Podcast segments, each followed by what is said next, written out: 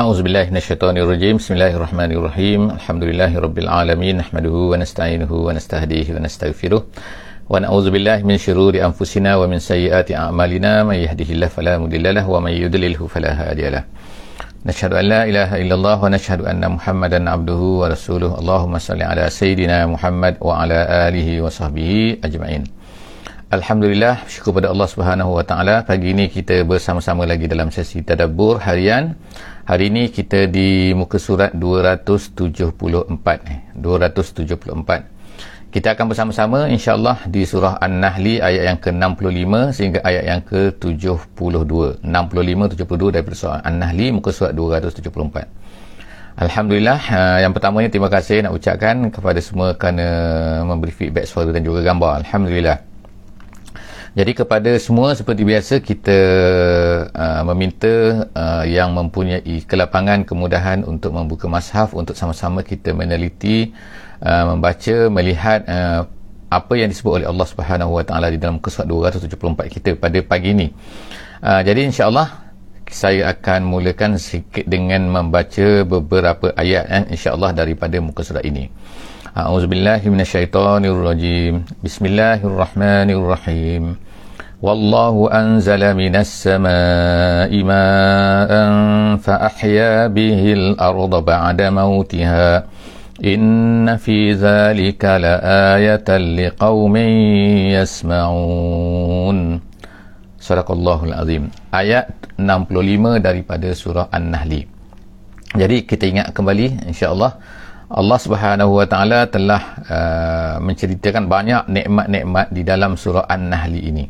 Dan kemudian selepas daripada nikmat-nikmat tersebut disebutkan oleh Allah Subhanahu Wa Taala, kemudian Allah Subhanahu Wa Taala juga uh, telah mengingatkan kepada kita dengan nikmat-nikmat tersebut apa sepatutnya yang kita patut gunakan, patut gunakan, uh, kita manfaatkan, bagaimana kita manfaatkan. Dan sepatutnya kembali akhirnya ialah kita ni menyembah Allah Subhanahu Wa Taala apabila dah dapat nikmat-nikmat tu ingat sikit bila dapat nikmat tu maknanya Allah Subhanahu Wa Taala sayang pada kita Allah Subhanahu Wa Taala beri macam-macam pada kita tapi kita pula bagaimana dengan Allah Subhanahu Wa Taala nah jadi uh, surah An-Nahl ini sebab itulah kita ingat tema ulama beri ulama katakan bahawa surah An-Nahl inilah surah An-Ni'mah jadi kita akan tengok di sini bahawa Allah Subhanahu Wa Taala sambung balik cerita tentang nikmat-nikmat yang Allah Taala berikan kepada kita. Antaranya ialah lebah. Ha, sebagaimana nama surah ini adalah surah lebah, maka begitulah dalam muka surat 274 pada kali ini kita akan tengok Allah Subhanahu Wa Taala sebutkan tentang lebah.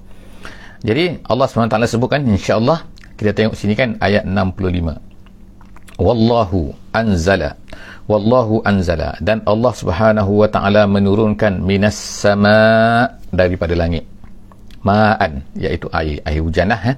fa ahya bihil arda jadi Allah taala telah hidupkan dengan air itu bihi al arda bumi. Artinya dengan tumbuhan lah. Jadi Allah Subhanahu wa taala telah berikan hujan kepada kita. Jangan ingat awan yang berikan hujan. Awan tak boleh mengeluarkan air. Memang melalui perantaraan dan sebagainya Allah Ta'ala jadikan sebab dan musabab tetapi yang menurunkan hujan tu bukannya awan tu. Bukannya ada awan.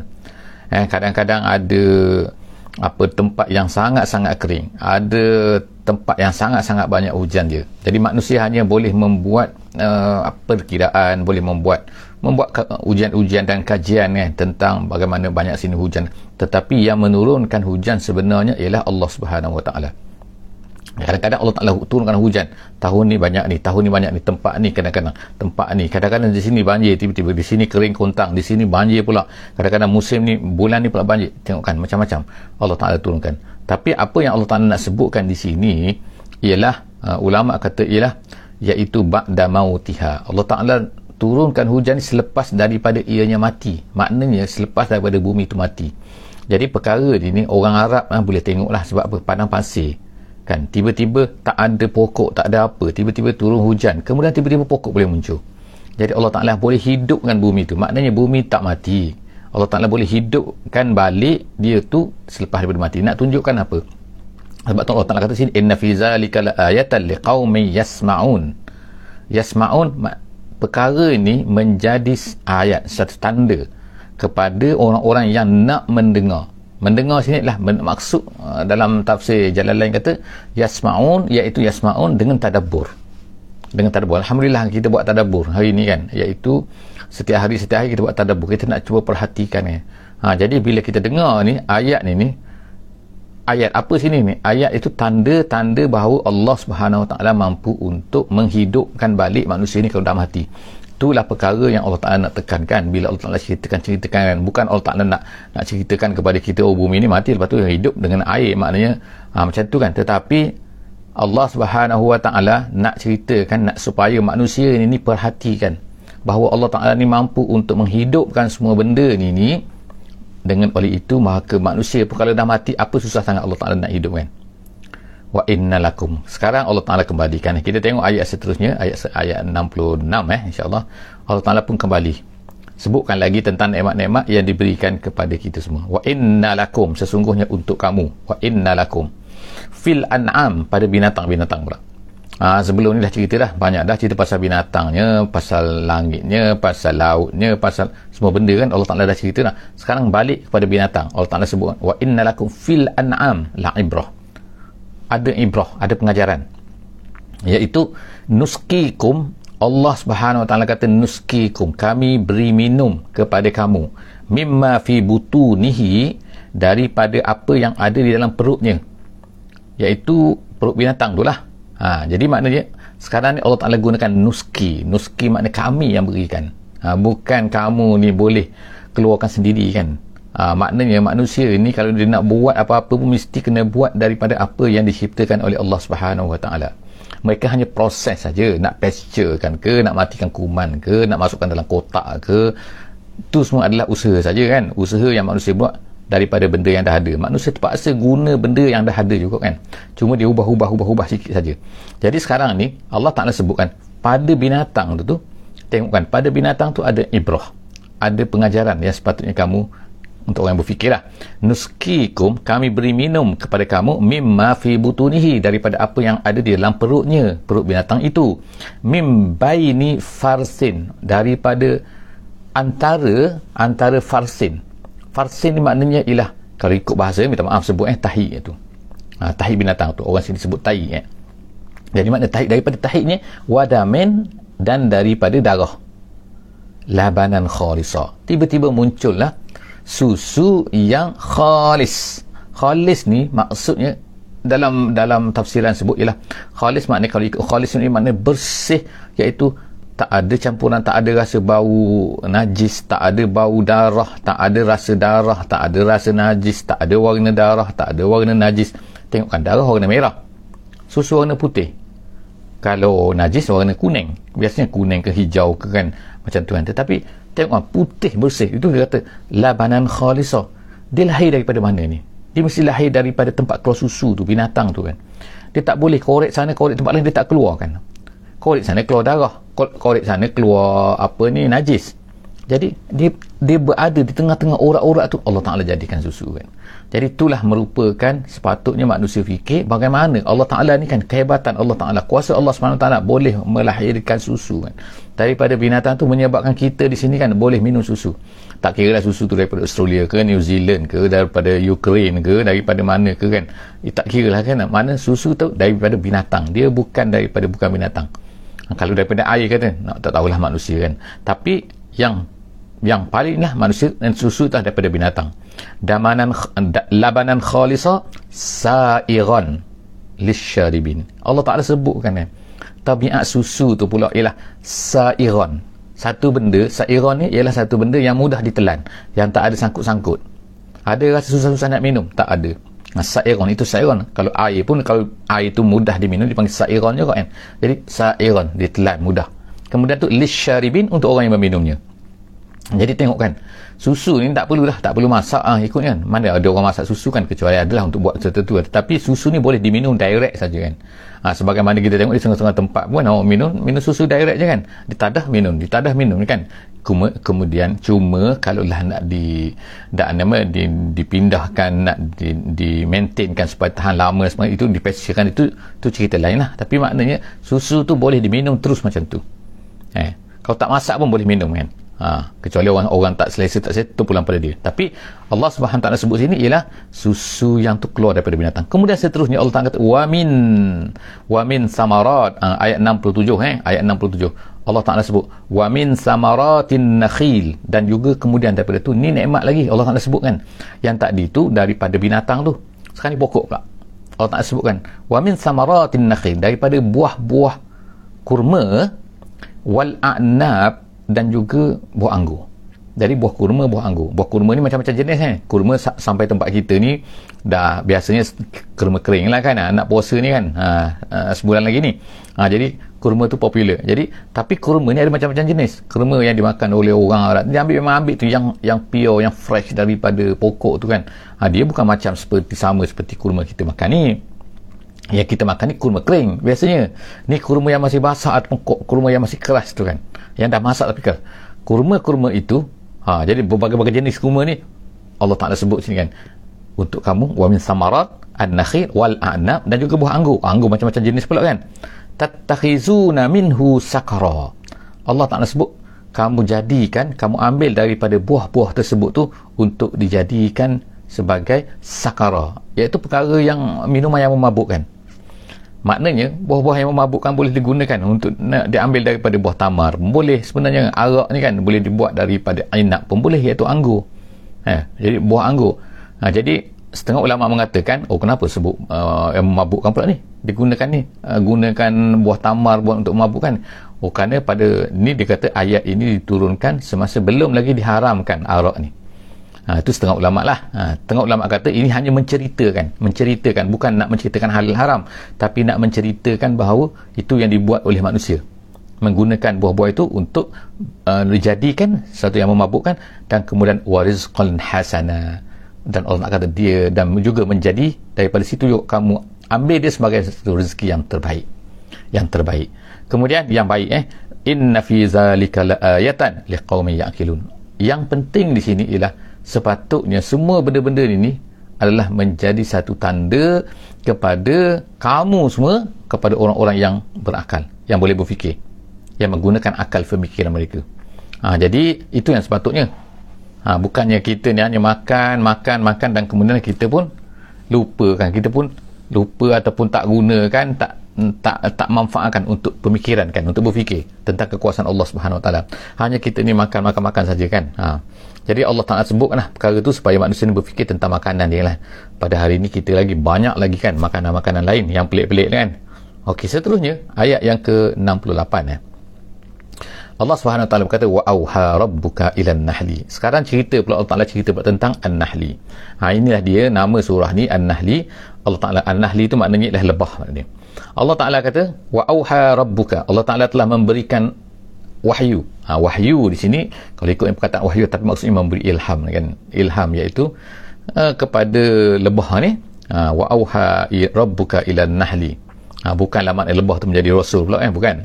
Tapi maksudnya ialah dengan bimbingan daripada Allah Subhanahu Wa Taala, guide daripada Allah Subhanahu Wa Taala, maka lebah-lebah ini dikata ila nahli anittakhizi dia mengambil minal jibali di bukit-bukit buyuta rumah. Jadi dia gunakan uh, mana rumah-rumah lebah ni ada di bukit-bukit.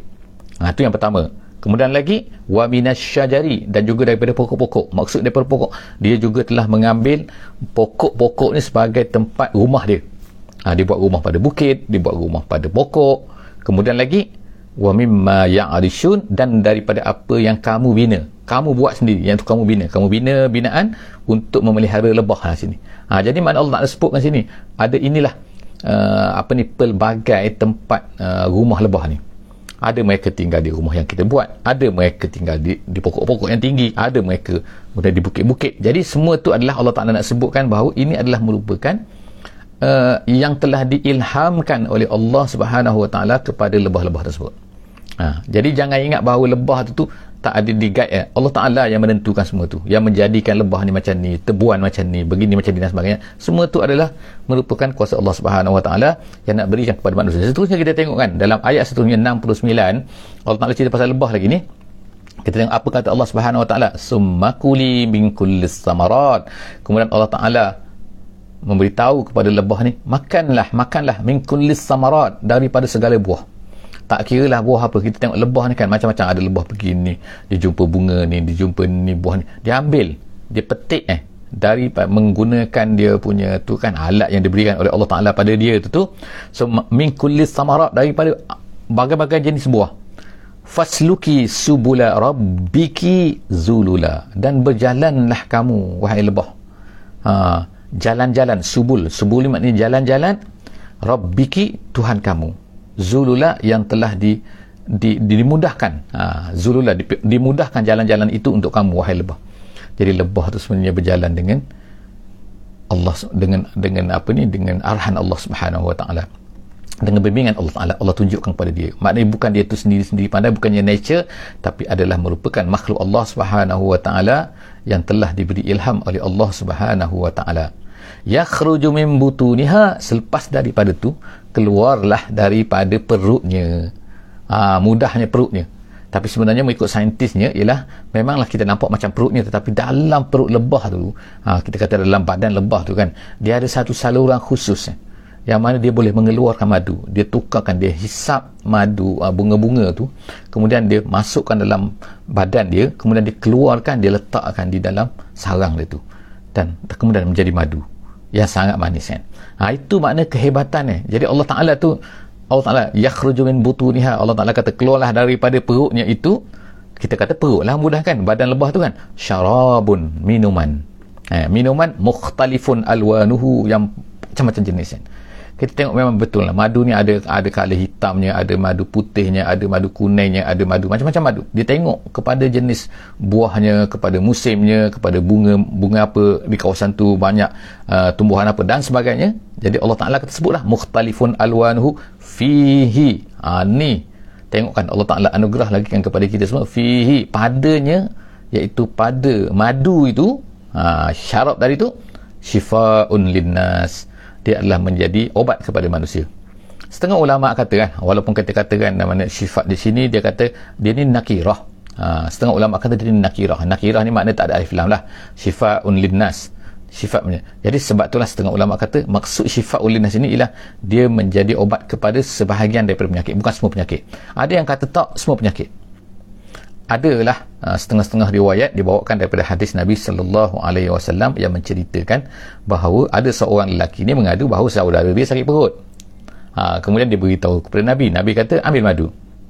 Dia beritahu kepada saudara dia ni ambil madu. Dia ambil madu bila saudara dia ambil madu ni makin sakit lagi dia beritahu kepada Nabi lagi ha, kemudian apa ni uh, Nabi kata ambil madu tiga kali Nabi kata ambil madu ambil madu tapi dia cerita makin sakit ya Rasulullah.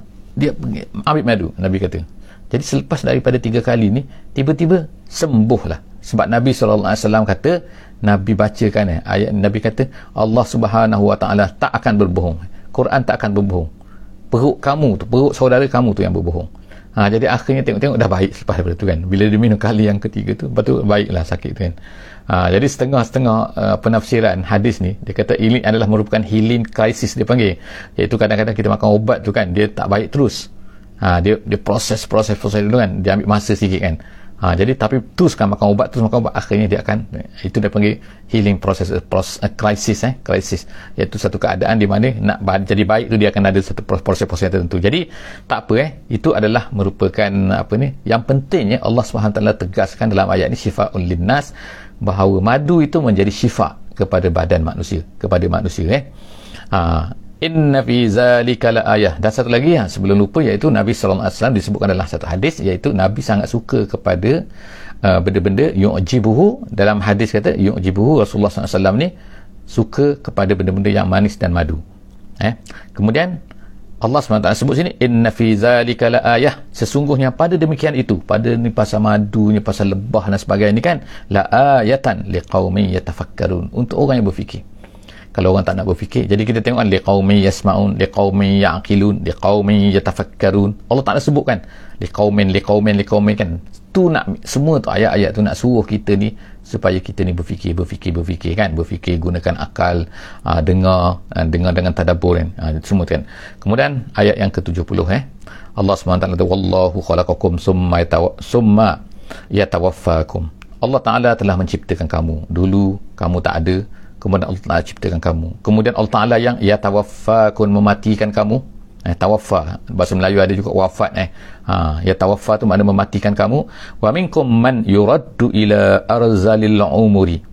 Dan Allah Ta'ala sebut ada sebahagian daripada kamu yang dikembalikan kepada arzal.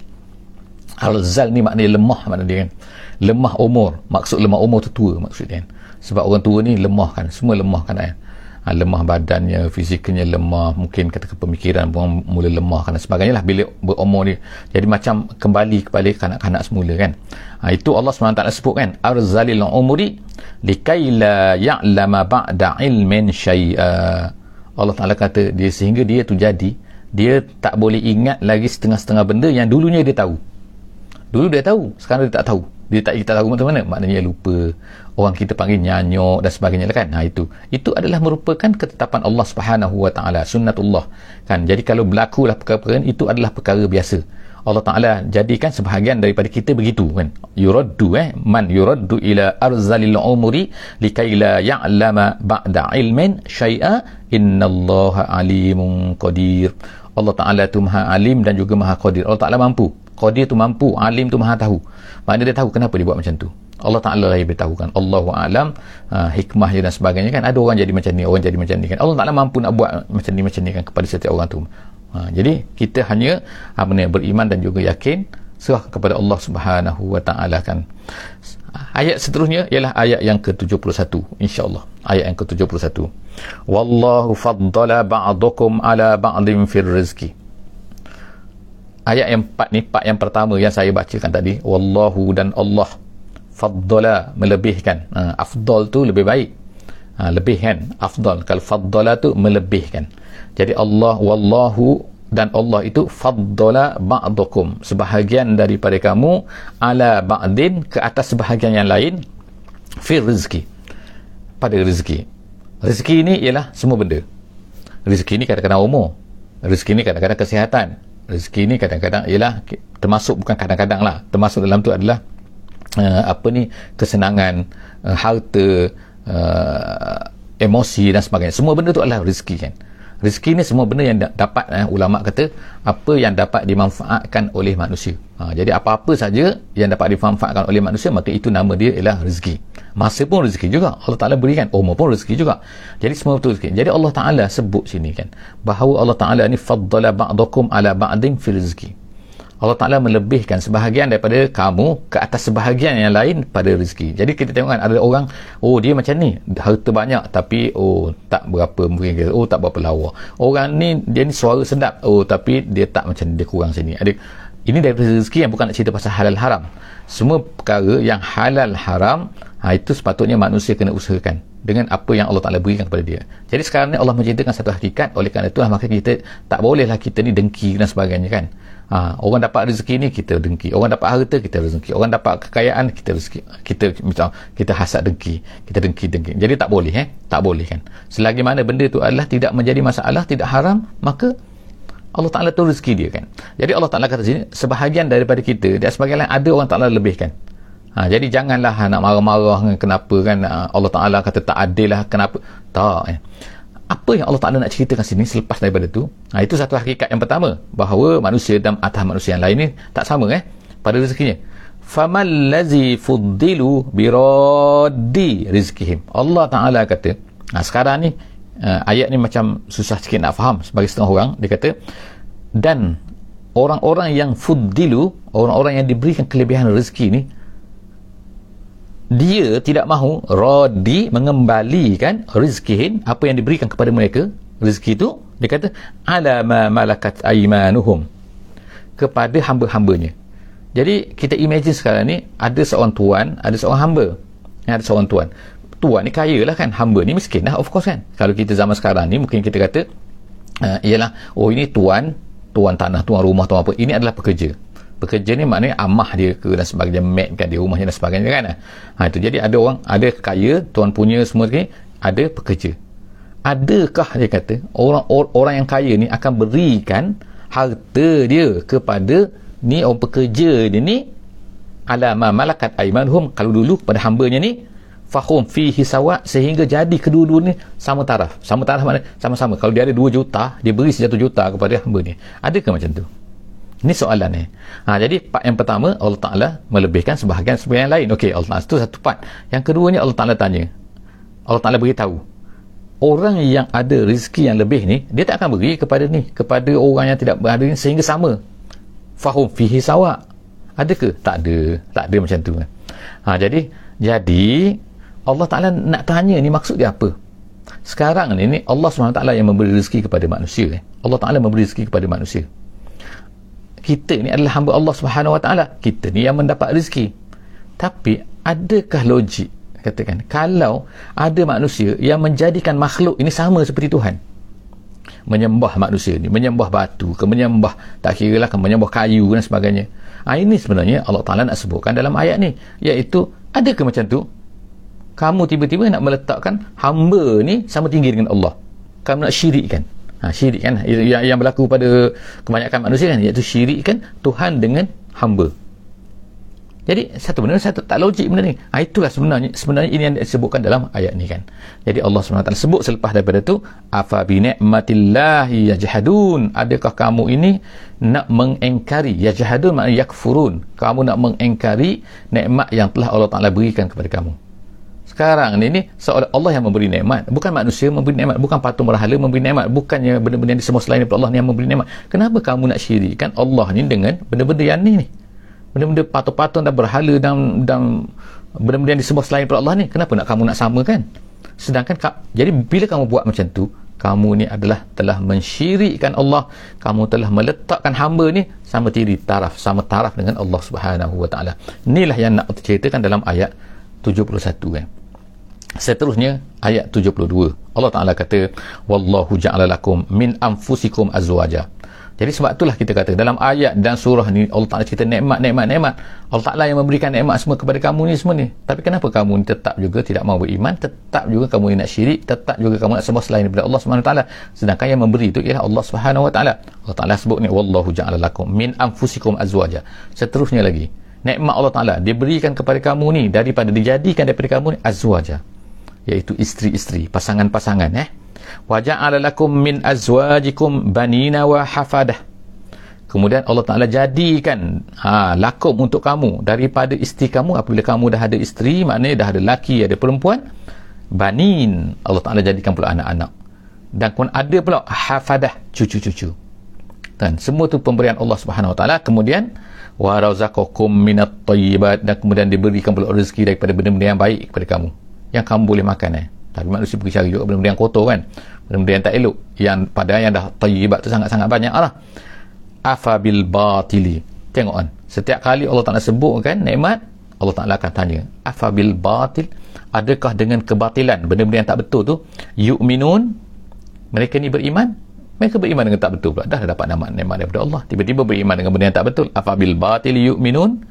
Adakah dengan satu benda yang tak betul? Kamu nak beriman wa bi ni'matillahi hum yakfurun. Dan kemudian dengan nikmat Allah kamu kufur.